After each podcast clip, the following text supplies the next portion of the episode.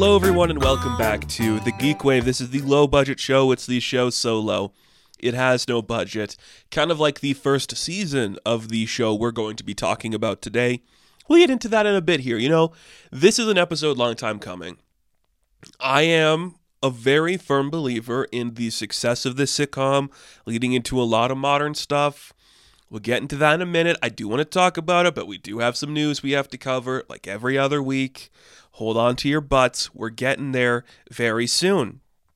A lot of preamble, isn't it? Look, I'm not I'm not special for talking about this show. Everybody in the world, everyone and their mothers talks about this show.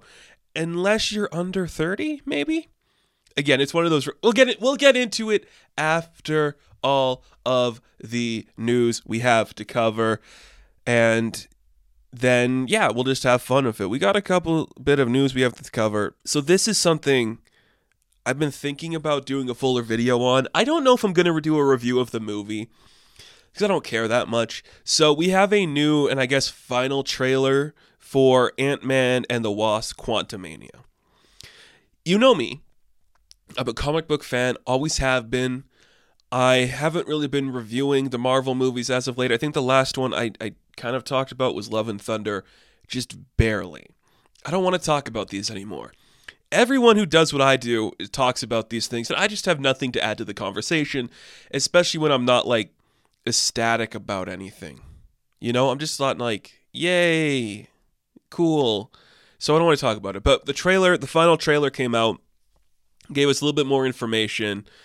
And I gotta be honest, I, I, I need to say this more than I even want to talk about the trailer. Nothing I have seen for this movie looks interesting or exciting. Uh, this isn't me criticizing Marvel for doing whatever the hell they're doing. It's just like the the the, the appeal of the first two Ant Man movies, in my opinion, are like, okay, we're actually telling a small stakes Ant Man story. That's fun. And then Peyton Reed was like, I actually want to make a big budgeted movie. No more of this like the, the filler shit. Let's make a big one. And I'm like, that's a great image to go into. You're desperately trying to make this. Okay, sure. I don't like the way the costuming looks. I don't like the way the backgrounds and effects look. It just all looks cheap and annoying. And Jeff Loves Jeff Loveness has kind of been coming out lately and talking about the, like what the movie's going to be, comparing it to the original Dune, and I'm like, that's great. That's that's what people love to hear. That's what people love to hear that this movie's going to be. And I already have problems with his writing, so that's its own thing. But it just feels too much. It's like, what are we even doing here? It feels much like witness the birth of a new dynasty. Like, yeah, we're not making a real movie. I really hope Paul Rudd dies at the end solely because that is what a lot of people know Scott Lang for. Whole generation are like, yeah, he was the second Ant Man. He died in Avengers Disassembled, and then we just kind of forgot about him for a minute. And then the movies were like, but no, he's important, and he's back. Cool, right? Who cares? MODOK, I think, looks dumb. And I know he's supposed to, but it's the wrong type of dumb. His head doesn't look too squished. It looks too visual effecty, where we just like stretched out Corey Stoll's face. And I'm like, this is exactly what the character should be, but somehow I think it looks worse than it could have been. I don't know. Maybe a full robot would have been good. Can't be excited. I I think before the release of the movie, I'm going to do a geek wave solely talking about Janet Van Dyne as a character because I love Janet. I don't think the movies have done anything good with that character, and I have no excitement for this movie whatsoever. So, a cool trailer, I guess. Kang looked fine. Kang being my favorite Avengers villain ever. You'd think I'd be more excited to see him, but just having this movie be his existence, I'm leading to something bigger. I don't give a shit. I'd rather we just see the big thing. Why do we always have to like build up our characters? I don't know. We get it. Just show them. I don't know. Whatever. But we'll move away from that before I get anybody else angry at me. Couple of renewals we have to talk about for some big parts of my childhood, I guess. The first one, long awaited. Is it would it be long awaited? Probably not to anybody, but guess what? Zoey 101's coming back after the success of iCarly on Paramount. They're like, what about that toxic girl, no pun intended, that might have like ruined her sister's life? You know, Jamie Lynn, what if we sided with her and did Zoey 102. And I'd be like, no, thank you. So it's exactly what you'd expect. All of the actors who didn't go on to be successes. And look, oh, I love this because it's exactly the thing that Jennette McCurdy was talking about in her book when Miranda was like, it'll be good, it'll give us exposure, we could get new jobs. And Jennette's like, no, if we were going to get new jobs, we would have got them after the original iCarly. So the characters that are coming back are Zoey, it's Chase, it's Mike, Michael, the Ma- the good Massey brother, Logan, her brother Dustin, and then Quinn and Mark. No one else. Victoria Justice not doing it. Smart girl, love her for that. Just uh, yeah, cool. I I can't think of anything I'm less excited about in terms of just cool. I remember how big of a freaking deal Zoey 101 was to my like group of people I knew. Like my sister and I just like watched the show and when like Chase went overseas to find Zoey, I'm like, "Wow, this is movies. This is what it's all about, isn't it?" And then Austin Butler was on it and I'm like, "He's not coming back. You're not getting him back." no, no, no, no, my friend. No, no, no. So bizarre. So bizarre. But Zoey 102. Awesome. We'll, we'll talk about it. I will definitely talk about the show when it comes out. I could do an entire episode on Zoey 101. Will I? I don't know. I think it's the one show from that generation that isn't as like horny, but is also bad for some reason. It feels so stupid, but that's not the only show returning. Dan Povenmire, who's been pu- pumping out good content forever. I guess his people have signed a new deal with Disney Plus, and 40 new episodes of Phineas and Ferb are going to be coming to Disney Plus. And I'm like, yeah, that makes sense. He has literally been working in that universe since that show was canceled with Milo, Milo Murphy's Law, and what was the, there's he's doing a new one with like a superhero kid.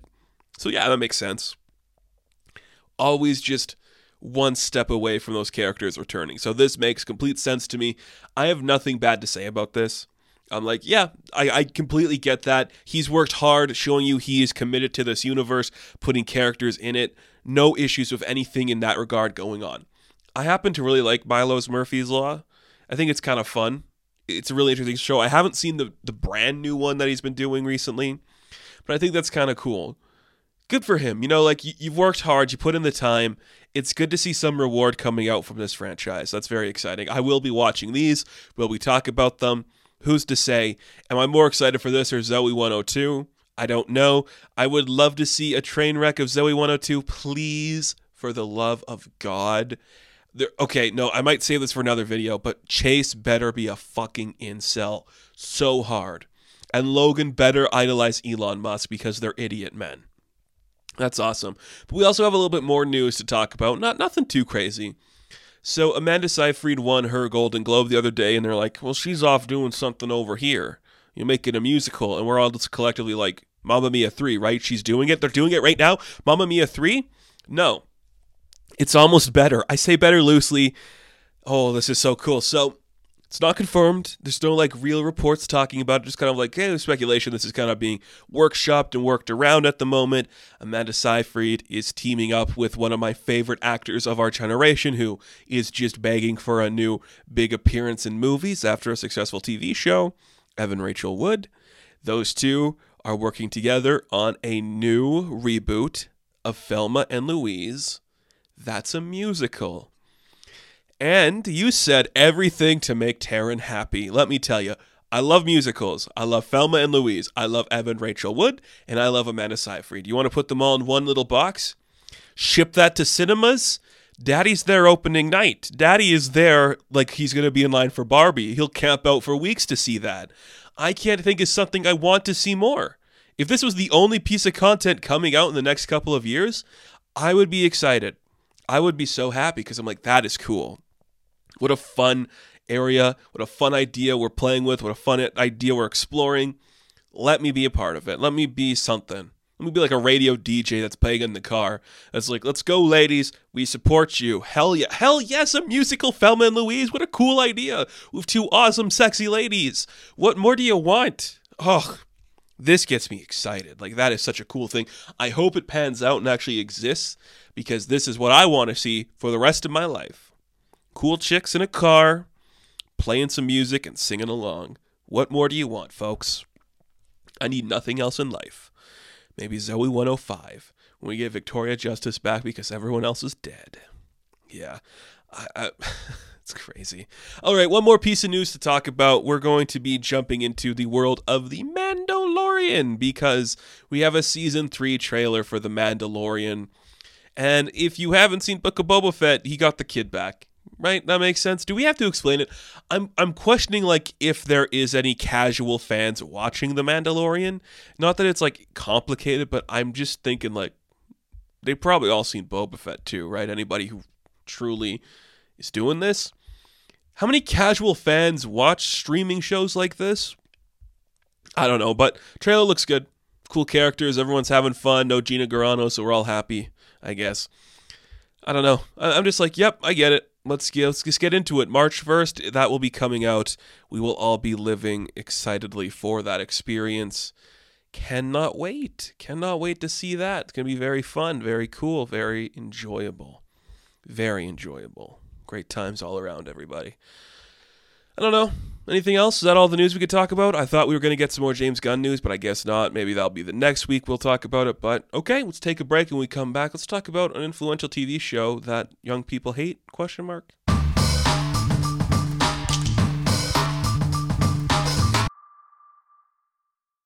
Ladies and gentlemen, what's the deal with Seinfeld? I don't know why I'm doing it. I don't know. I just uh yeah, it's time. Time to talk about Seinfeld. It, it's probably one of the most influential shows of all time. That's not even a that's not even up to debate. It is. And it's one of my favorites. I know I sound so like is it posh? Do you think it'd be posh to say that? I am a young man. I am in my 20s. I was born after this show was airing. And I don't know a lot of younger people that deep dive into this. So is it posh to say I like Seinfeld more than like Friends or The Office or It's Always Sunny or that shit? Is it? I don't really know because look, I'm not a normal person. We we've established that throughout this like channel when I've talked about like Tron and the Fraggles a bunch. I don't like the same normal things that people do, you know? But I don't know anybody in my collective circle. Everybody that I've known who watches television has never fitted themselves to the Seinfeld bubble. Even my contemporaries, like my sibling, or my friends, or extended friends, the only people I know my age who have watched Seinfeld are people I don't like. So I guess by default it makes me like a posh person. Be like, oh yeah, The Office is so cliche. I prefer my simpler watchings like Seinfeld, you know, classic American sitcoms, Genius at Work. I'm like, okay, yeah. I know some people that think that way about Seinfeld. I, I don't know why this one doesn't have like the crossover as other shows. It's weird. I don't get it. I don't get it. I find it so interesting. But it's good. It's a good show and it's very fun and I have a great time every time I put on an episode. It's one of those rare shows. I put it I put it in the category of like The Simpsons and I guess I guess you could say Futurama or or any of that. SpongeBob I would put in the SpongeBob category too. I can just watch an episode if it's on television. Don't care what season, don't care what's going on. Just put it on and I'm invested. And I'm like, okay, the next half hour, it's Seinfeld time. I play on my phone, watch certain scenes I like a lot, just enjoy myself. It's a rare show that does that perfectly. It might just be because like its syndication numbers are always going up and up and it's on every other channel and, and if it exists on somewhere, it's streaming somewhere. It's fascinating to me. I really do like that this show was able to hold off like that and just help itself collectively grow. So it's interesting. And again, I don't want to sit here and do like the Friends comparison where it's like, why was Friends airing the same time but is branched out into younger people? Because it's essentially the same show. If you really think about it, Jerry's the lead. He has neighbors across the hall in the apartment. His friends are always showing up to his house. They do like the same thing, but the humor is very different. Now, is it like the generational humor that makes this kind of different?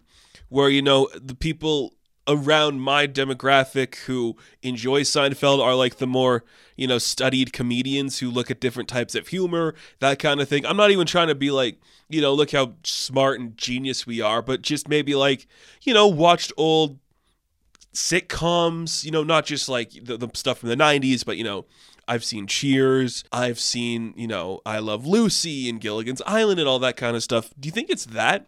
I think it's kind of that thing, you know, where you've been watching this and you're like, okay, it, it takes inspiration from those things. Guest stars appear all the time. I wonder what like why that is. I'm not trying to sound posh about it. I, am keep trying not to sound posh about like me saying that Seinfeld is the best show of all time. I, I always put it on my top three favorite shows of all time. My top three currently would probably be The Simpsons and then Seinfeld and then The Marvelous Mrs. Maisel. That's just my list at the moment. My three favorite shows. I, I don't want to sound like I'm a dick about it, like knowing like this show is so important, so cool. I just I can never get into other shows of this era. I've never been like the Friends guy or the Fresh Prince guy. I just haven't been able to make that connection. Frasier is the other one I've been able to enjoy and, and understand. Is it because it's like the opposite of Seinfeld? It's like, look at how hoity toity we are over here. And this is just like, I don't want to be with a girl because she chews loud or something. You know, that's Seinfeld. And maybe that's just what I think is funny. I know, like, the thing with Seinfeld back in the day was like, He's saying the things we're all thinking. You know, why do we have to go to the DMV all the time? Why is toothpaste like this? Why do we date people like this? And I'm like, it's funny because that's not how real people talk. And I don't think anybody really thinks about that stuff. You know, like it's it's pushing itself like we're not a show about anything. What we just do is do stuff. And I'm like, that's cool. But you're also doing stuff that like people don't do. And maybe that's what's fun about it. It's like taking the idea of like the mundane comedy, like, okay, we're lost in a car garage. Like we, we can't find our way out. You know, we're stuck getting a new vehicle. Everyone's kind of hungry, the Chinese restaurant stuff. You know, maybe we're going to see who can go the longest without pleasuring themselves. Like it's stuff that's fun like that. You just have to wonder, like, on paper, it sounds like everybody and their mother is talking about that stuff, you know? Like, doesn't it suck when you have to wait in line at a restaurant? Like, yeah. But then it's like, what if the most outlandish, weird stuff happened? Not even outlandish in like a boisterous, over the top way, just like people reacting how people don't normally talk. That's the thing I always try to explain when it comes to like Seinfeld. It's like, it's not how people talk, like real people in the real world. They don't think like this. Very specific comedians think like this and make a show about that very specific experience happening and then react to it. Seinfeld is all about reaction. That's the key thing. The, one of the key things that makes Seinfeld different is that it cuts away from the scene and you have the reaction talking about it. In any kind of instance, if you're watching any episode, especially as the show gets later on in its progression, the thing that happens is that when they're talking about anything on the show, it's about the event after the fact. They don't show you like the leading action. One of the clearest example of that is like the fire episode when George is trying to like get out of the fire. Instead of just like that might be the most like active scene we actually see where it's like okay George is doing something but it's all about the discussion we have after that with people how people view him after the fact the marine biologist stuff. We don't actually see Kramer shoot the golf ball. We just find George finds the golf ball. That's what it's about the show's about the reaction to everything happening there, and it's very fun. And the show also gets kind of meta, and this is where I'm like, it's like that modern sitcom thing where it talks about itself in a way. It's like, who'd watch a show about us? And it's like, yeah, that's right. That's why Jerry and George are going to make a show about it. It's very fun. I, I just. I want to know why this doesn't have that impact for the younger generation. You know, I understand not showing this to like a 12 year old you could show friends to a 12 year old, but it's like the same type of humor, the same kind of like 90s sense of like, you know, fashion and iconography and storytelling. It's weird that it doesn't have like that breakthrough moment.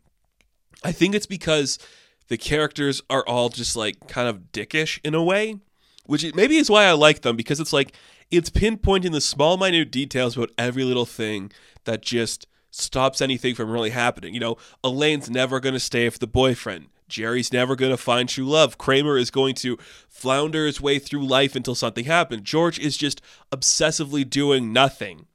It just works so well. And I think another one of the strong suits about that idea that maybe it's just kind of like off putting to some people is that it just treats Elaine like she's just one of the guys. It, it doesn't like care that she's a woman. It, that doesn't come into like play when she's in the conversation. It's just like she's just there. She's just existing. It doesn't really matter. I don't know. Is that is that anything? Does that like make people feel any different towards this show? I don't know. I just think it's like kind of interesting how it's kind of faded to time. And I know people are like, well, you can't make Seinfeld today. I have a couple of things I want to say on that topic alone. You can't make Seinfeld today. It's too racist. It's too sexist. Here's the thing the jokes that this show are making is in two categories. One, it's making fun of people that think that. The episode where Jerry and George are kind of like contemplating knowing a gay person, like, not that there's anything wrong with that.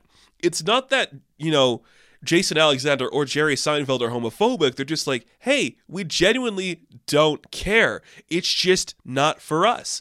And then later on in the same episode, they'll be like, you know, if I was that gay, I think I'd be all the way. You know, think about all the outfits you could have. Like that kind of, they're not like against that stuff. It's a friendly joke. I don't think it's like in the harmful way of anything. Not everything holds up, of course but it doesn't like actively try to be like gay people are a burden and a plague to society. We shouldn't have them in anything. It's just like, you know, I guess there's upsides to it. Hey, it's not for me, but I'm just saying, get another set of jackets for yourself. You know, that kind of thing is what it's about. And on that same category, it's like it's making the same jokes, maybe less offensively, than other shows of this era that people like. Friends, I'm not going to say it's perfect, but you compare the way Jerry feels about gay people to the way Ross feels about gay people and his son maybe liking Barbie dolls. And you're going to see maybe Jerry a little more supportive. Just saying. Now, the other thing I want to say on that note is that It's Always Sunny in Philadelphia has been on the air for 15 seasons. They can make Seinfeld today. It's just, it's always sunny. It's the same meta, it's the same raunchy humor, it's the same kind of group of characters. It's the same thing. You can make Seinfeld today. Would any of these actors want to do it? No. Why should they? Why would these people want to come back? That's one of the best things about this. You know, is that all four of these people kind of went off in their own direction to do their own thing. I don't think any of them really have desire to come back. Now, I'm not saying they wouldn't. Maybe we don't really want to see Michael Richards again. Is what I'm. This is what I'm saying. But it's just kind of like, yeah, we don't need it. The show still stands on its own. You can still show it in any time period, and yes, it's going to be dated because they have like landlines and you have to buzz people in with like the old school buzzing technology and all that kind of stuff. And it's like, yeah, it's kind of simple, but let's be real. You still do this dynamic with your friends, you know? You still have these conversations with your friends, no matter how old you are or where you exist. I just find it fascinating. Maybe it's like that. It might be this thing why it doesn't connect with the younger audience is that the characters are primarily portraying people in their 30s in this time period. Whereas Friends, it kind of starts with them at like 23, 24, 25 era at the pilot episode of Seinfeld in 1989. George Costanza, or Jason Alexander to better put it, was 29 years old, meaning when the show actually started to happen, he just kind of progressed and he just started to be like a 30 something trying to get his life together. That might be it. That might be it where it's like, yeah, I don't I don't know. I'm 21. I don't know what a 35 year old's up to. Maybe that's it. I don't know. But I, I think we, we're going to slowly start to see like the resurgence. You know, the people that primarily make like Seinfeld memes and jokes on the internet are kind of like 30 somethings, that kind of era, like the older side of 20s to 40s, that kind of demographic, which makes perfect sense.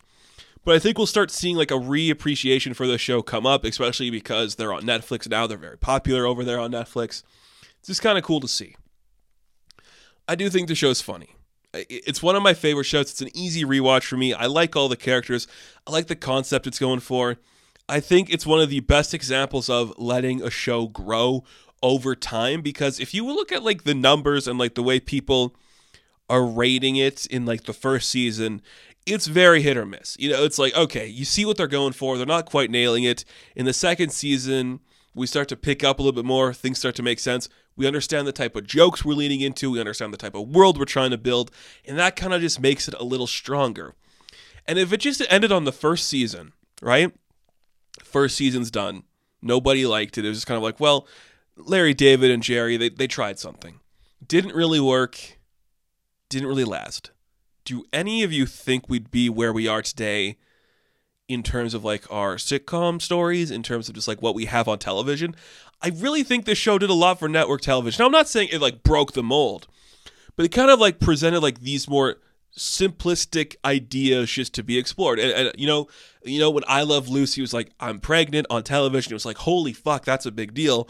And then it's like, hey, the Jeffersons broke a lot of ground. Fresh Prince broke a lot of ground. We have all these other shows doing these things, but it's just more like Seinfeld, just kind of like the mundane stuff. Like, you know, the sex isn't really doing it for me, or you know, like, well, I could go a while without masturbating, but can I really? You know. And that kind of just, I think, starts like the forefront to what's going to be a lot of modern humor. Now, I'm not going to say like everything is influenced from it, but you can see, again, It's Always Sunny is heavily influenced. I'm going to say loosely The Office is kind of taking notes from that, just kind of like the weird guys talking about like that kind of stuff in a weird setting. I think a lot of Adult Swim kind of comes from this, just kind of like that quiet, low paced humor that slowly builds up to something loud. I like that a lot. I think you can follow a lot of comedians who do like the specific thing that a lot of these characters do. You can see today your comedians inspired by Jerry or by Kramer or by George and the energy that those actors are giving off. Like, I, I think that is very clear to see. I do like that. It is kind of fun and it, there's iconic moments and great guest stars that appear on the show. It is such a strong idea of a concept, just having it be about nothing. And then sometimes there'll be some crossover. You know, you know, like, hey, Jerry gets this one special pen that works in space. Hey, George is getting married. I, again, one of my favorite arcs on television is like the de-evolution of George as a character, where there's the entire thing of like, hey, we're not men. We're boys. We're not doing anything. And he's like, you know who I liked is Susan. I'm going to marry her. And then we set up an entire season pretty much where he is engaged to her just to be like, oh, they're going to do the wedding episode. Like, we're going to see the dynamic of like a married George coming out into the world, learning how to be who he is. And then, boom, flipperoo, she dies. And I'm like, that is so fun. And no reaction from anybody in the cast. And you're just like, oh, well, she's dead, you know, poisoned by the old stamps. And you're like, okay, cool. It's so, so funny. So random, so good at that. Standalone episodes are brilliant. It works for this. And it's kind of like the formatting technique that this show kind of, I don't know if it pioneered, but it kind of like formatted. And you hear like Larry David talk about it and some of the other writers on the show talk about it, where it's like you have plot A, you have plot B, and you have plot C. It could be one of the characters, two of the characters, just like a small two second clip of like some supporting characters, all of those storylines kind of converge into plot D, the end of the episode. So if Jerry and Elaine are doing this and George is off doing this, if Steinbrenner are doing something over here with his parents, you have Kramer working on his shenanigans over here. Eventually, all of those are going to cross over into something strong, and that just makes the episode more satisfying than just like ending it. I like that a lot. I also like it's just like look at these people in their 30s who do not have it together. Jerry's doing fine and that makes sense. We never see really like how Kramer does anything that makes it outlandish. Elaine has a steady job; she switches it a couple times, but they're not people that are like well kept. You know, they're always kind of like jarring and all awkward and all over the place. It's kind of fun. I do like it. So let's talk about some of the characters for a bit. I remember my first big binge of this show was when I was in college. I, when I went to college, I was like, okay, every time I have free time, I'm going to put on an episode of Seinfeld. I started watching it in college. I finished it in college, like my first full episodic rewatch of the show. And I was like, okay, I think at this point in my life, when I am 21, when I was I 20 or 20, I was around 20 years old, I really related to Jerry. Don't know why, but I was like, yeah, I get Jerry. You know, this guy who kind of like the hub of the people in his life, doesn't need anything more than what he has, is kind of very confident in himself in his life, where it's like, yeah, I don't need love right now, you know? Not everything's working out for me, but it'll get better, you know? I'm fine. Just like, okay, maybe doesn't want to spend all the time in the world of family, maybe doesn't want to do all this stuff, but is comfortable enough in like figuring himself out and also being like a proper dude, kind of germophobia in a sense, but kind of just like awkward in another. I like that. I've always liked Jerry. I'm not going to say Jerry Seinfeld is the greatest comedian in the world or somebody I'd want to spend time with in real life, but the way he portrays Jerry is probably a very accurate depiction of what he was like at that age, and I really responded to it. I also really responded to Elaine. Elaine, I think, is one of the best written characters for any female in like a like an ongoing sitcom because it's not like about her like f- falling in love with like every man she sees. That does come up, but it's also just like she's one of the guys, still maintains her feminine identity, is comfortable to like say what she wants, able to speak her mind in a sense, and just commit to whatever she's doing she's just the female Jerry, and it's like fun that way, and it works, and their dynamic is great to play off each other. And Julia Louis Dreyfus, I've said this for a long time, and I will continue to say it long until the day is dark. She is a staple of television. She has not done a single thing on television I haven't liked a lot. She's just so cool. I'm a huge fan of Veep. I could do a video talking about Veep. I really like the new adventures of old Christine. I think she's really cool. And this being like my first real like like foray into her identity and her characterization and stuff, it works well. She's really fun. She's really sweet. She's silly. And I like that they allow her to feel certain things. It's very cool. Kramer's the one where I'm like, I, I, I get it. I'm not saying he's bad. I'm just like, I understand how that character can get repetitive and annoying. It's the thing where it's like, I could never get into like Andy Kaufman on Taxi, like Latka. I was just like, I don't fucking care. Just shut up and stop it. I think Kramer could kind of fit into that category, but he handles himself well. He presents in a stronger way. The physical comedy that Michael Richards is exuding is really strong and empowering. I have a blanket with Kramer on it. You know, like when they did that episode where like someone paints the Kramer. I have that painting on a blanket, and I'm like, I, should I hang this up somewhere just as like a curtain because I'm a weird freak? But I like it. it's so fun. But of course, of course, the standout is Jason Alexander as George. Like that is just Larry David giving himself a voice, which he will later like do almost stronger and more his specificity in Curb. But like George is just perfect. Like every good in the world sucks. I don't understand why people are like this. Society is broken. I'm out for myself. Everything I say is a lie. I'm just getting barely scraping by. I hate myself. I hate everything it's presenting like the manic depressive loser in like a very comedic setting where it's not like we should be worried about this guy. We're like this guy's gonna do something erratic and it's gonna be fucking hilarious to watch. And that's what i like to see.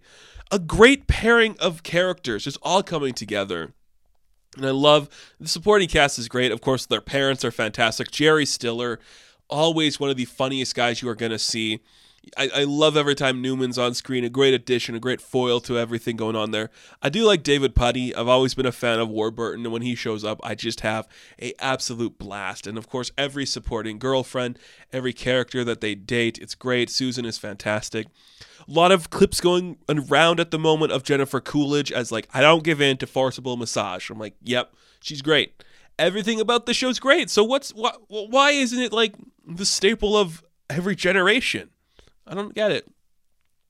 Maybe because we don't market it a lot, where you, you can't like walk into every store and be like, oh my god, there's like a cup with like the cast on it, or like there's no like, what's the deal with this like just like sippy cups or whatever, all that shit. You, you can't like find everything for them. Maybe it's because the actors don't actively talk about the show that much. Like, if you haven't watched Seinfeld, if you're a younger person, how do you know any of these people? I guess you would know Jerry from the Bee Movie, and you'd know Julia from maybe Veep, maybe Veep, maybe from the Marvel stuff she's doing now. I don't know. You wouldn't really know Michael Richards or Jason Alexander. Interesting. And and no kids watching Curb. Let's be real. I don't know what it is very interesting stuff, very fascinating, but it's such a strong show. It's so creative, so genius. So many things work about it, so many things right. I, I just have an absolute blast every time I watch this show. Such a genius thing. It's so great. And I just want to support the show more and talk about it. I just want to encourage everybody like it's really genius. Not just in terms of just like a standard single camera sitcom, but when you are watching it, like the jokes are fun. The way the story intersects is beautiful. If you want to be like a writer, not even of like skits or anything, just like understand like how you should weave a narrative web together, Seinfeld is a great example of how to do that properly because it just holds itself together with such poise and strength and makes something truly original and truly creative that is very much worth investigating. Very well done. Very fun execution. Are the first seasons kind of rough? Yes, but it's one of the rare shows where it gets stronger as it goes, and they do some very incredible stuff in the last couple of seasons. So, when we come back from the break, I found an article on IndieWire with the 25 best episodes of Seinfeld. Let's take a look at it and review it.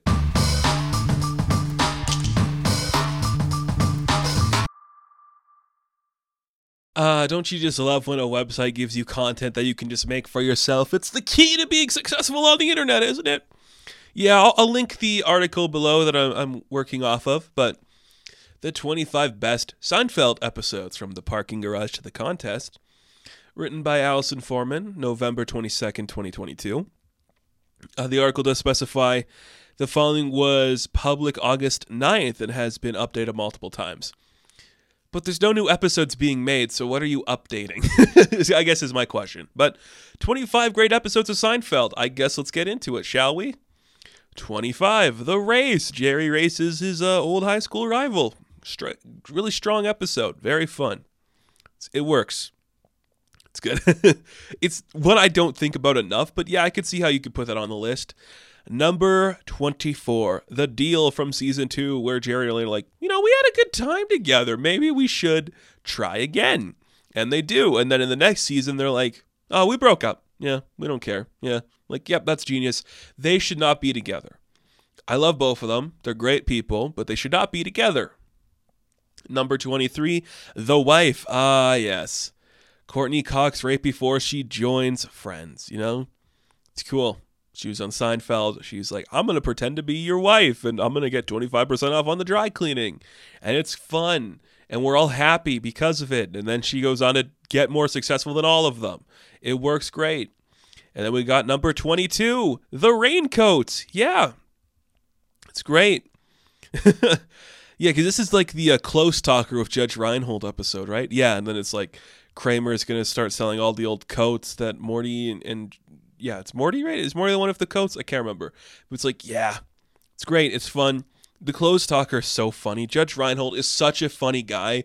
I wish he was just like more prevalent in other places because he's just like the funniest guy ever. But great set of episodes like this duo. It's really cool. Ah, number 21, The Fire. I might put this one up closer if it were me, just because of the stuff happening of George in it. Some of the best George stuff. It's funny. Somebody heckles Jerry. That's a good plot too. Just like George pushing everybody out of the way of the fire. it's so funny. Jon Favreau as the clown. It's such a good episode. I do love that one a lot. Very fun stuff. We have number 20, The Boyfriend, which I'm like, okay, yeah, this is the one of Keith Fernandez. I'm like, yep, this is a good one. Again, just describing an episode of Seinfeld is weird because it's like, what are you doing?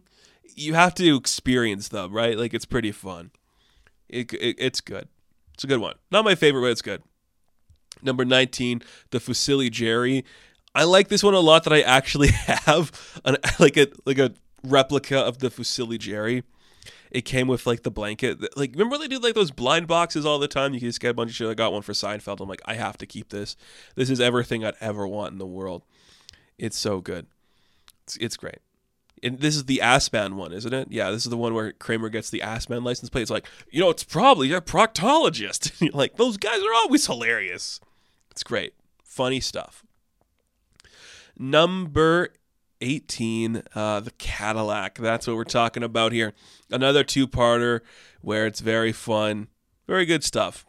Classic things. I love I love content. Don't you love content? It's great. Number 17, The Bizarro Jerry. This is a strong one because there's like that, there was that thing going around for a long time. It's like every episode of Seinfeld has a reference to Superman in it. And in this one, one of the guys that Elaine starts to see is like the opposite of Jerry. And he has his own friends. It's Feldman across the hall. And it's like, hey, who's she going to go with, the Bizarro gang or our regular gang? It's very fun because they already have a George. It's great. I love that George is just willing to like sell out his friends just to be with better people. It's so funny. I really think that's such a good joke. It works so well. What a good time. What a good time. Number 16, the mango. Ah, uh, yes. It's always good when it's like we make random jokes and stuff. One of the earlier examples of like, hey, Elaine tells Jerry she didn't really uh be honest with him in the bedroom. She uh, faked a couple of things. And it's like, hey, we need to have sex again to save the relationship. I'm like, okay, cool. It's funny. That, that's good. Number 15, ah, the little kicks. That's what I'm talking about. This is a great episode. I love this episode of television where George notices what Elaine does dancing and she just doesn't dance like a person. Great physical comedy from Julia in this episode. It's really fun. Really fun stuff. Number 14, The Jacket. See, this is the kind of thing where I am very much Jerry. It's like you find a nice jacket, the inside lining is just weird and you don't know what to do. You're like, do I keep the jacket on? Do I just take it off? I'm uncomfortable with everything going on, but I'm wearing this jacket. What am I supposed to do? I don't know. It's great stuff.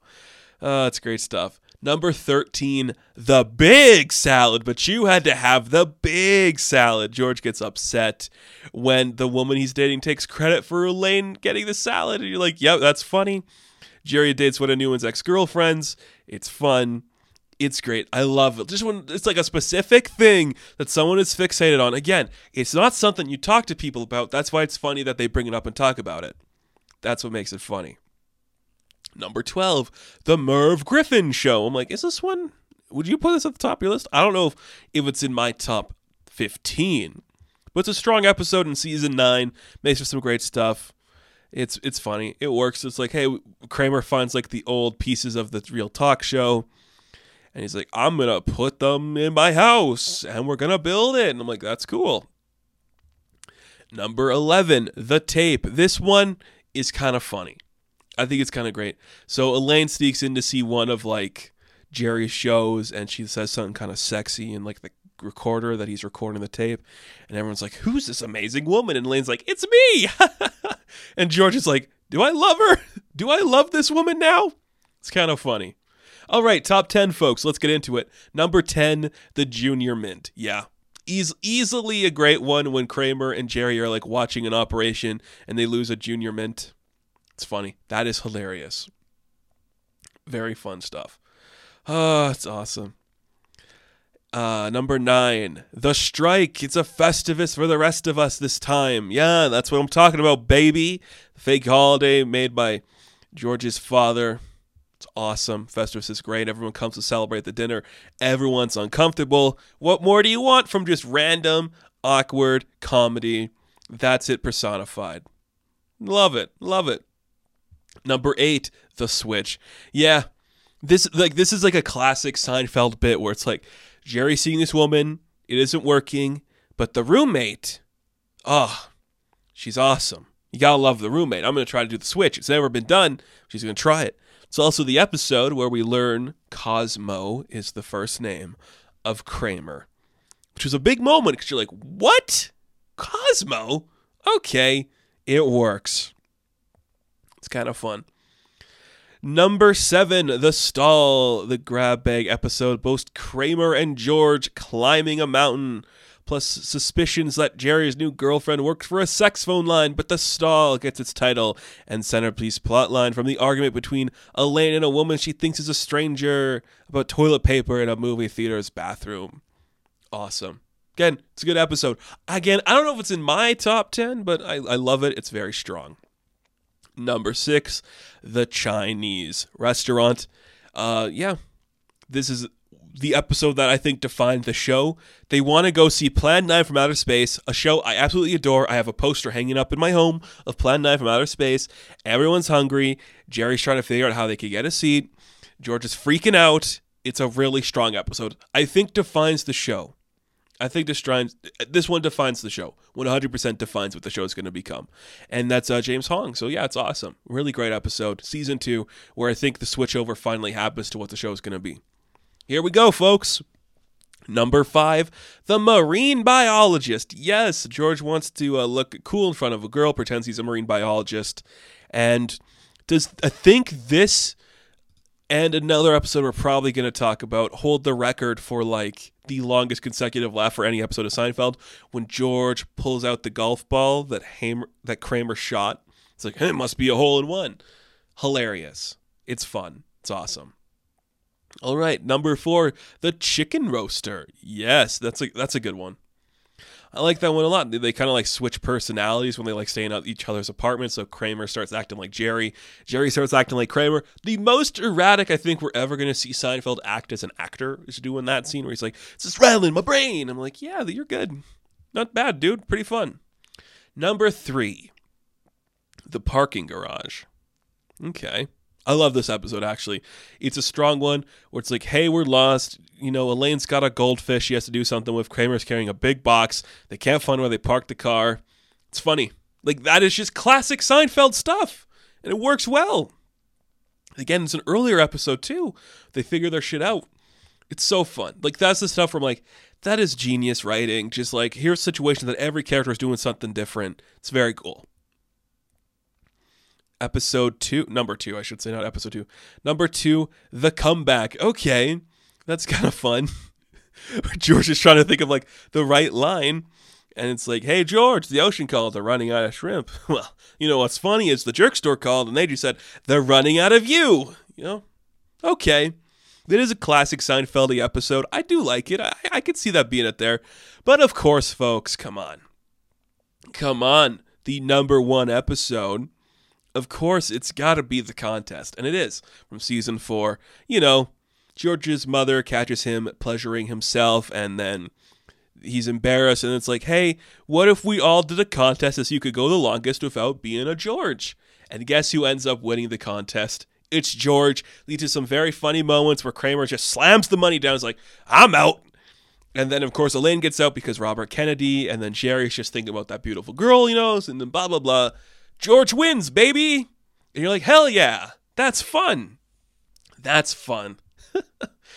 oh, what a world we live in, hey? What a world we live in. It's pretty good stuff. Pretty good stuff. Good television. That's it, folks. Great time at the movies, right?